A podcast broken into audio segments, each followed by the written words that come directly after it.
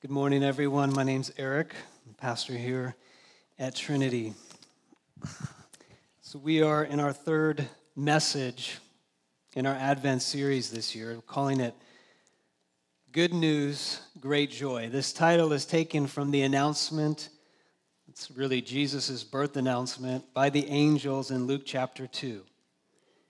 They said, Behold, do not be afraid, for the, the angel said, I bring you good news of great joy that will be for all the people. And so, for this series, we're looking at passages that connect the good news, the gospel, the good news of Jesus' birth, with the experience of joy.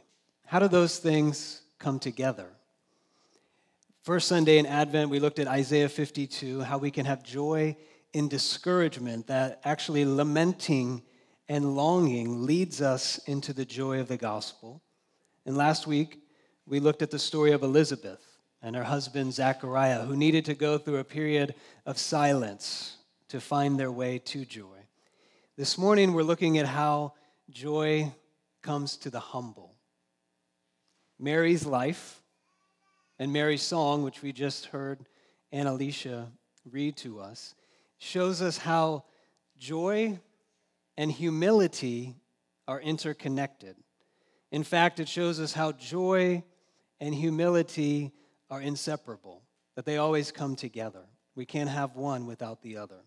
To begin, I want to share a definition of both of those concepts, humility and joy, to make sure we're on the same page, because we're going to be referring to and talking about these things throughout the message. A few uh, weeks ago in our, in our series on the book of Chronicles, we talked about humility, and I shared a definition of humility then, my best shot at defining humility, and I think I have it there for you up on the screen.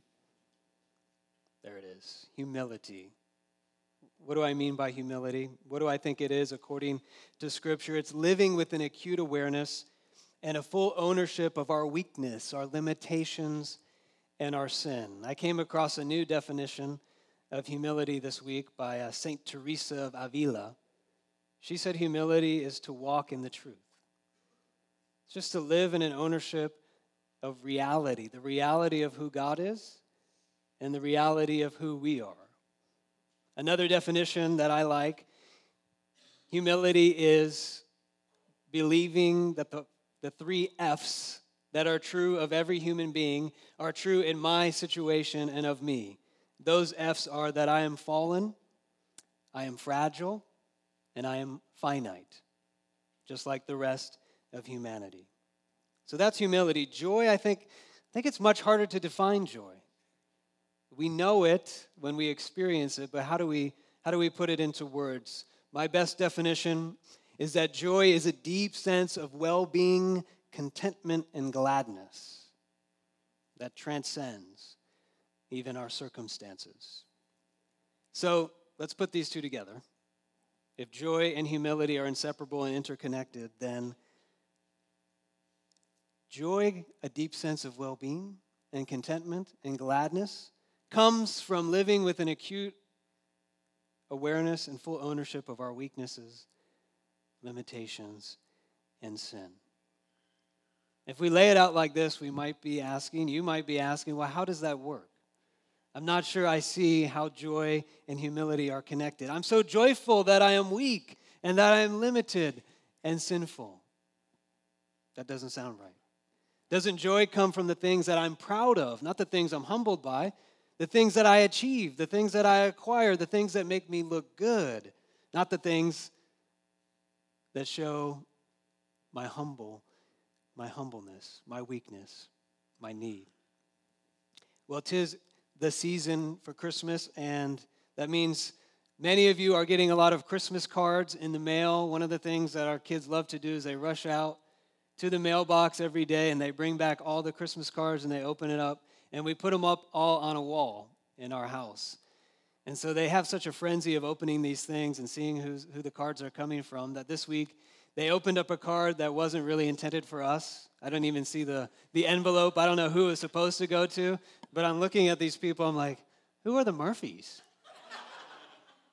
we don't know the Murphys. I'm like, do I know these people? But they're up on our wall now.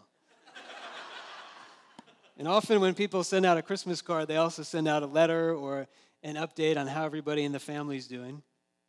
And the updates are usually things that they're most proud of, right? Like I ran a marathon, I got a new job, um, moved into a new house. Here are the vacations we went on. These were awesome vacations. And here are all the accomplishments, uh, you know, that my kids have achieved this year. And you look at those, and, you know, the pictures are so perfect, and everybody's happy, and you see all the things that they're proud of, and you're like, man, that's so perfect. Everybody looks so joyful. And sometimes you're like, why aren't we that joyful and amazing and imperfect like that family? What's wrong with us?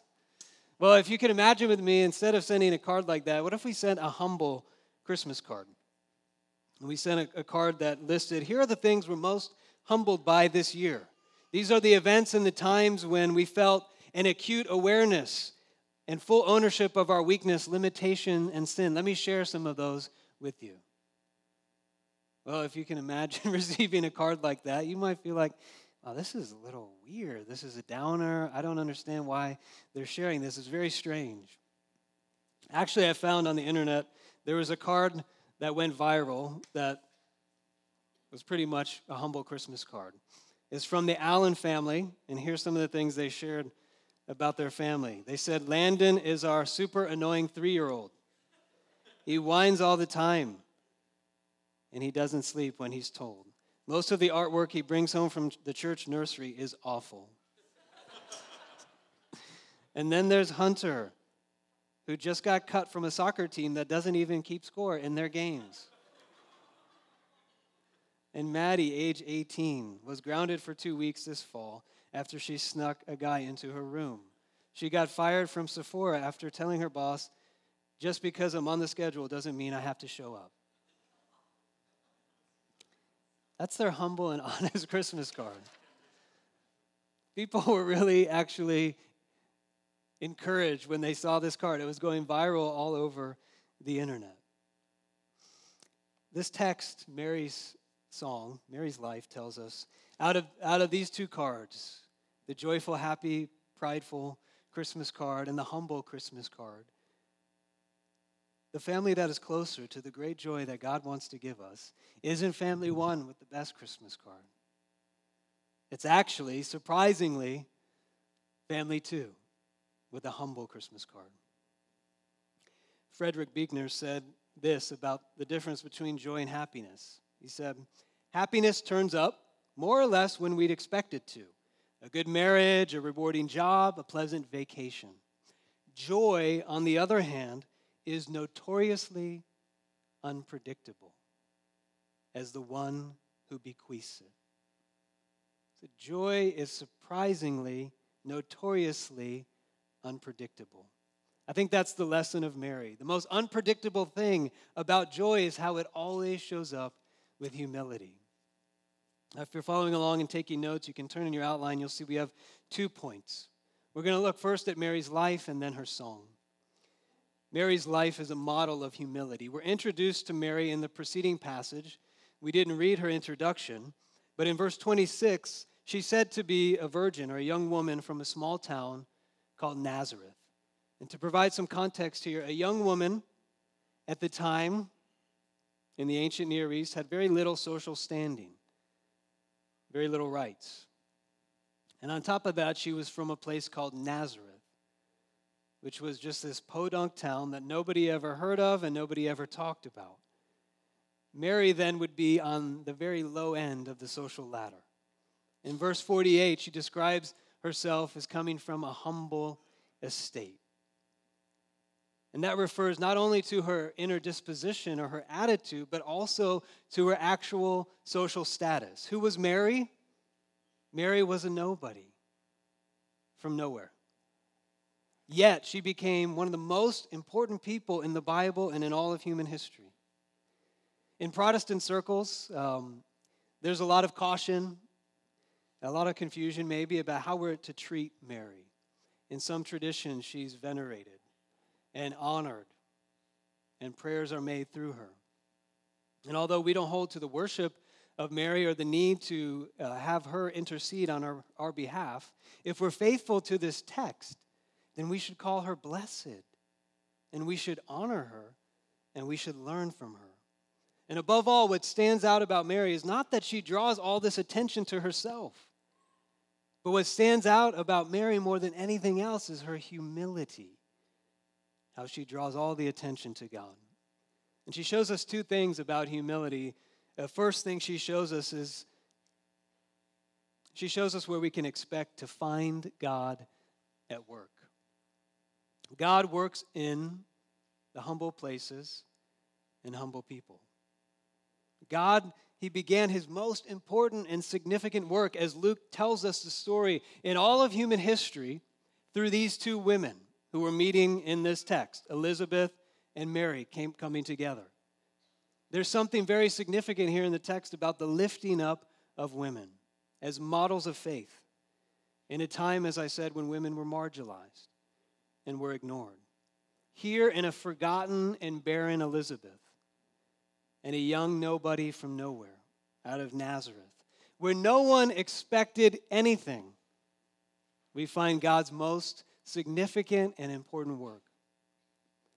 Martin Luther, he wrote a long basically a mini book. I thought it was a letter, and then I copied it all and put it into my Word document, and it was like 80 pages long. So he wrote a mini book on this text.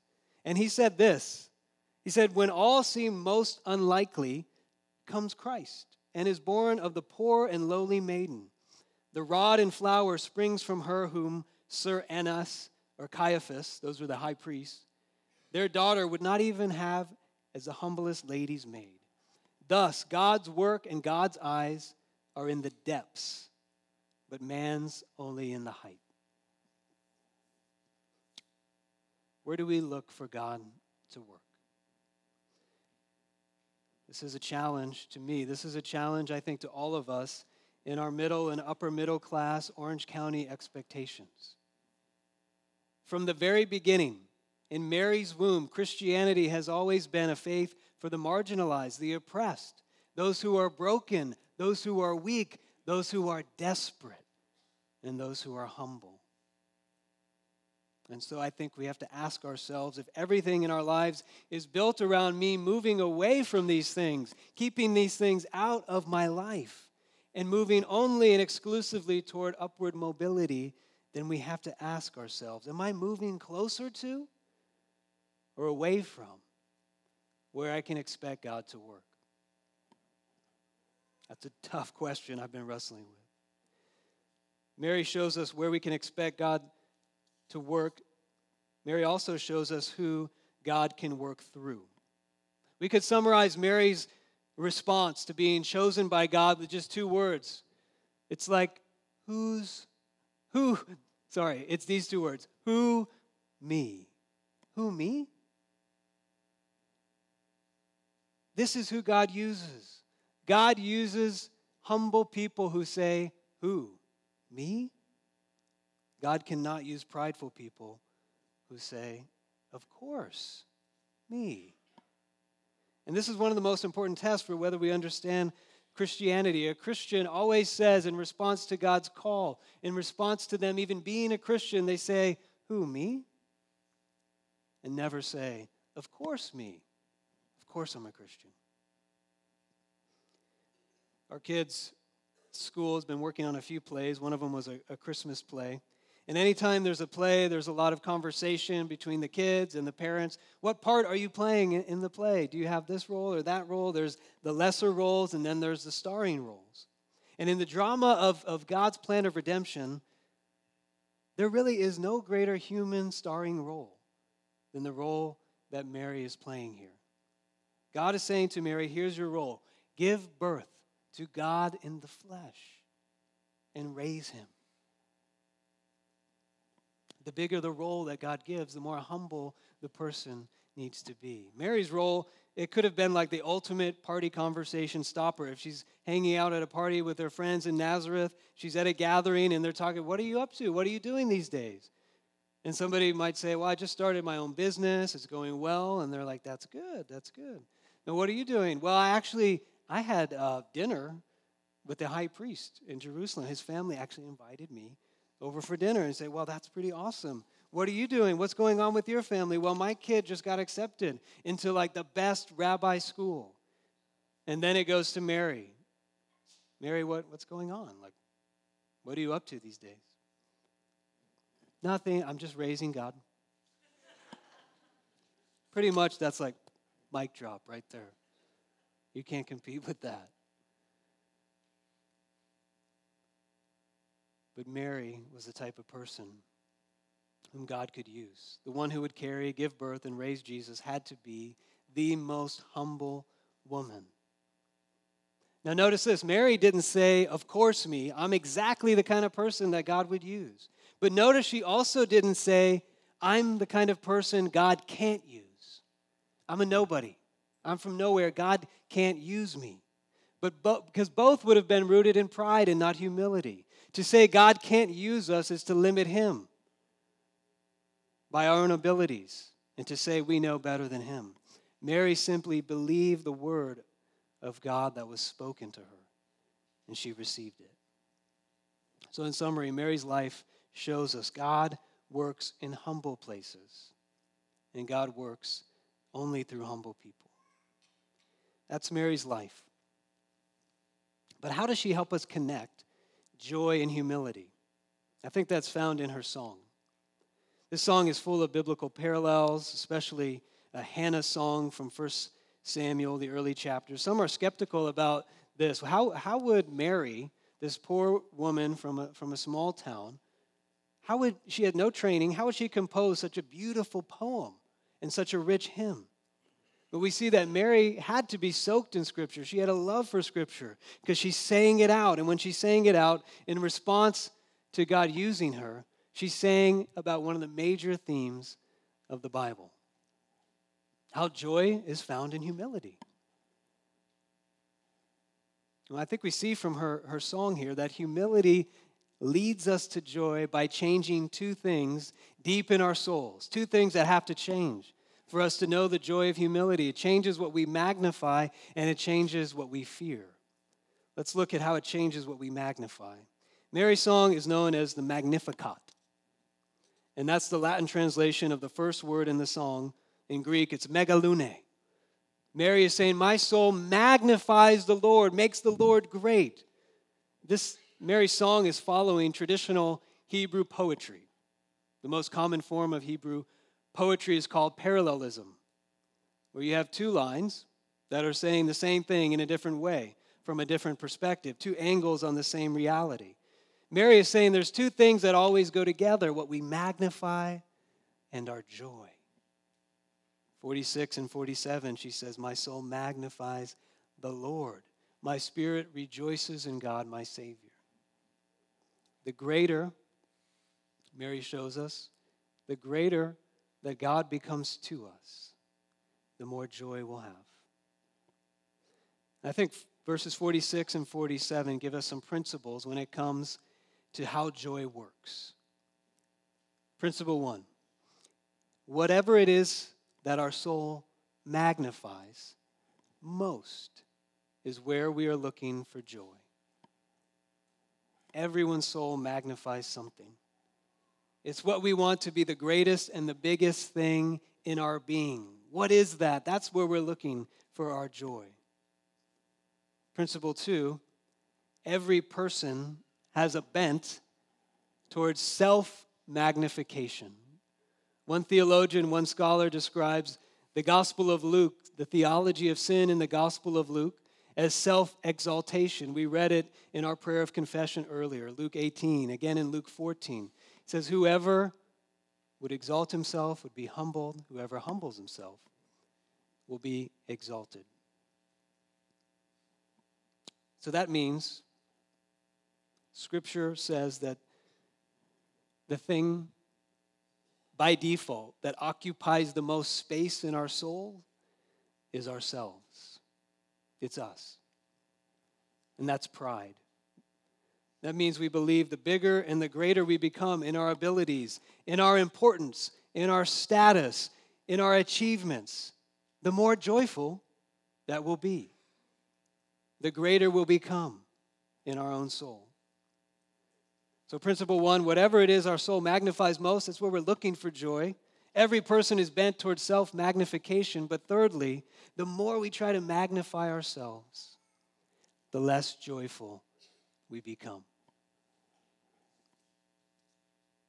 Magnifying ourselves leaves us empty. Because you can't fill the space in our soul, you can't fill that space that is meant for God with something so small. It's like when you pick up a Christmas present that's a big, huge box, and you just can't resist the urge to like shake it. You shake the Christmas present and go, oh, wow, there's something bouncing around in there and rattling around in there. This is a trick. This is big package, tiny gift trick. I know what you're up to in this. That's how magnifying ourselves work. No matter how much we magnify ourselves, it's not big enough to fill the space that is meant for God alone. Even when we're at our biggest, even when we think we're at our greatest, the truth is we still shake the package and it's still rattling around. It's never big enough. It leaves us empty. It also leaves us exhausted. Self magnification means we're always putting ourselves under the magnifying glass. We're always thinking about everything in light of us. We think everything is about us. Our success, our strengths then are exaggerated, and our failures and our shortcomings are blown up under that magnifying glass. And living that way, always living under the magnifying glass, is so exhausting. There's a story about a news anchor. He's an older news anchor, Walter Cronkite. Uh, it, was, it said, I don't know if this is true, but one day he was sailing down a river in Connecticut with his wife uh, through a stretch of shallow water, and, and this whole boatload of young people came by, and they were all waving and shouting. And Cronkite waved back, and he said, Oh, hey, how's everybody doing? And his wife said, and turned to him after he waved at everybody, said, Do you know what they were shouting? He said, Oh, yeah, of course. They were saying, Hello, Walter. And his wife said, No. They were shouting, Low water, low water. it's nothing like being put in place by your wife. We see, I share that illustration because that's how self magnification works. It distorts our reality. Everything becomes about us, every interaction, everything we do. How did I do? Was I good enough? Was I impressive enough? Did I work hard enough? Did this conversation make me look good? What are people th- thinking of me right now? And when we live that way, it's so tiring, so exhausting. How does Mary's song show us how to change what we magnify? Mary shows us the path of humility. In verse 47, she, she says, My spirit rejoices in God my Savior my soul magnifies the Lord, verse 46. The greater God becomes in our soul, in his glory, in his holiness, the more we see our need for a Savior, then the greater joy we have in knowing Jesus, this baby in Mary's womb, is a big enough Savior for all our weakness, all our limitations, and all our sin. And the more that this becomes personal, the more joy we experience. Mary doesn't say, I rejoice in God the Savior. I rejoice in God who is a Savior. She says, I rejoice in God my Savior. All other approaches to life, faith based approaches or secular approaches, would say that we're saved to find joy by proving ourselves, proving our goodness proving that we are good enough or religious enough, proving we are great enough at what we do, at what we seek. That's how we are saved from living a joyless life. But Christianity teaches that the most joyful people are those who are saved from always trying to prove themselves. The most joyful people are the people who have nothing to prove. That's the joy of humility. Look at what Mary says in 48 and 49. She says, God looked on me. God looked on me. He saw me, not in my greatness and goodness, but in my humility, a nobody from nowhere. And all generations will call me blessed, not because of the great things I have done, but because of the great things he has done for me. Mary's song and the rest of the Bible teaches us that underneath our desire to be magnified, underneath our pride, which can often be so ugly, is actually a legitimate human need that we were made to have met. And that is to be seen and to be looked at with approval as significant. When one of my boys is doing something, they're riding their bike or they're hitting a baseball, they're like, Look at me, Dad. Look at this home run. Look at me riding my bike. Look at this picture. There's something right about that. They're looking for the approval of their father. They want to hear, I'm significant, I matter.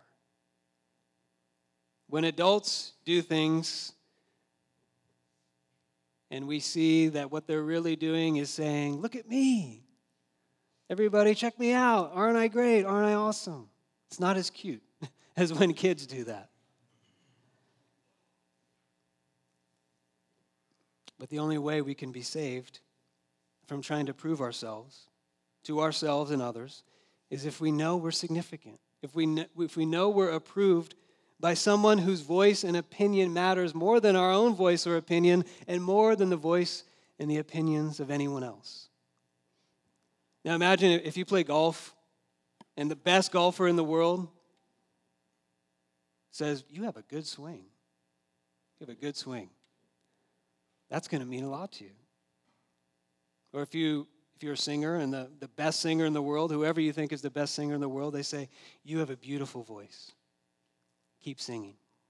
Or the most talented person in your field, whatever your line of work, says, You are incredible at what you do. You're better than me. That can outweigh all our self criticism and even the criticism of other people. We say, I don't care what they think anymore.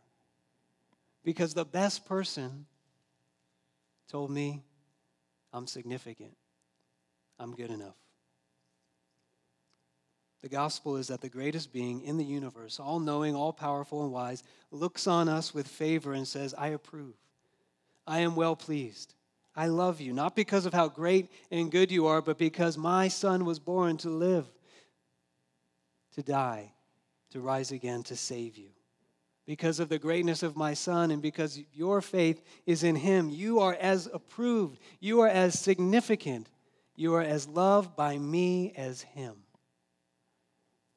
And so, gospel humility completely changes what we magnify. We can let go of the need of always being great. We can let go of the need of always magnifying ourselves and know the joy of having nothing to prove. Mary's song also shows us that joy comes from changing what we fear. Instead of fearing the things that humble us in life, we fear God more than anything else. We don't fear him from the standpoint of punishment or retribution, but he is the thing that we most revere. He is the thing that brings the greatest awe to our hearts. In verse 51 through 53, Mary gives us the reasons why we should fear God. She says, He has brought down the mighty from their thrones, He has scattered the proud in the thoughts of their hearts, He has sent the rich away empty. Now, there's something about these verbs in these verses that puzzles scholars, and I'm going to get technical just for a moment, so stay with me. They're all in the aorist tense that means they're all in the past tense. And so people look at this and they ask, why is Mary talking about what God has done? Is this about what God has done in the past? Or is this about what God is doing now or in the future? And the best explanation I found to explain this was from the former Pope Benedict. When he was commenting on this, he said, This is a description of God's style. This is how he always works. He humbles the proud, He brings them low, He scatters their plans, He empties us of all our resources. And only then can we know the joy of Christianity. As the most humbling of all religions, the most humbling of all belief systems. Because Christianity says we bring nothing to our salvation, so we need to be emptied. We need to be scattered. We need to be brought low. What do prideful people most fear? Prideful people most fear the thing that they most magnify about themselves becoming smaller or becoming lost altogether. But this is exactly how God reveals and heals us of our pride. He shows us his strength in verse 51 by revealing our weakness. And that's scary.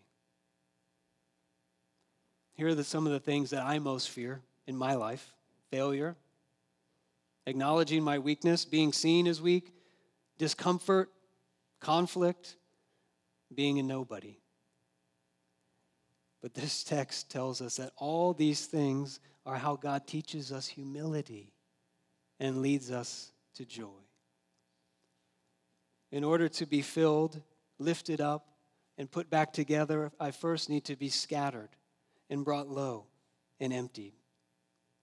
So Mary's song is telling us we don't have to fear, but we can actually welcome the things that humble us in this life.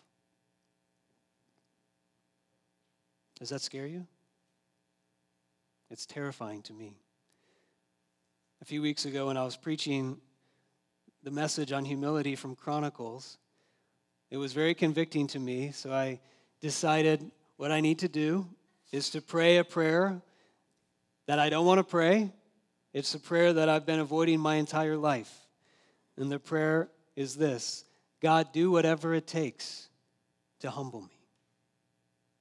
God, do whatever it takes to teach me humility. And I'd say in the past month or so, four or five weeks since I've been praying that, God has been answering it. And it, always, it hasn't always been fun. I say, God, what are you doing? And then I go back and realize, oh, maybe it's because I'm praying this prayer.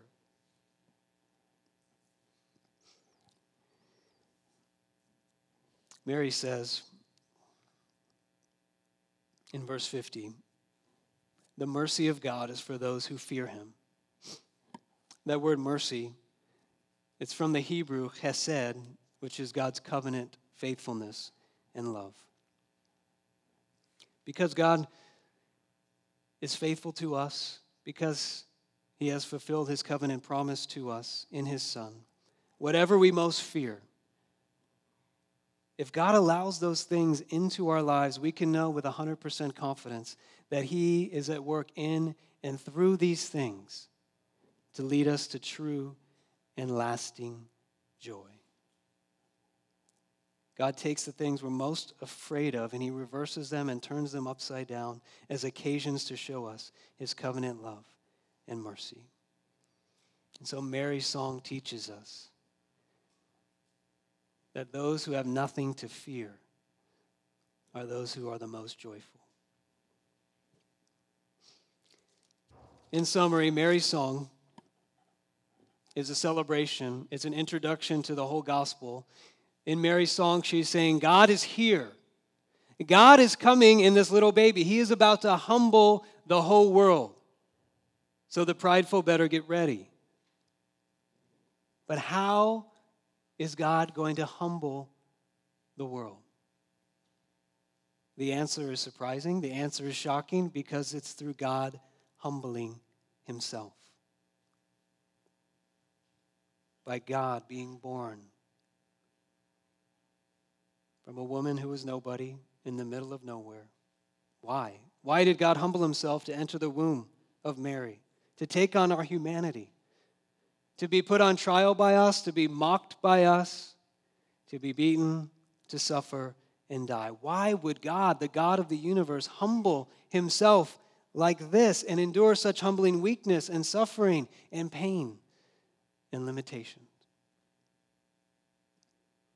It's so that in Jesus we would know the joy of living like we have nothing to prove it's so that in Jesus we would know the joy of living like we have nothing to fear. So rejoice. Rejoice in him. Please pray with me.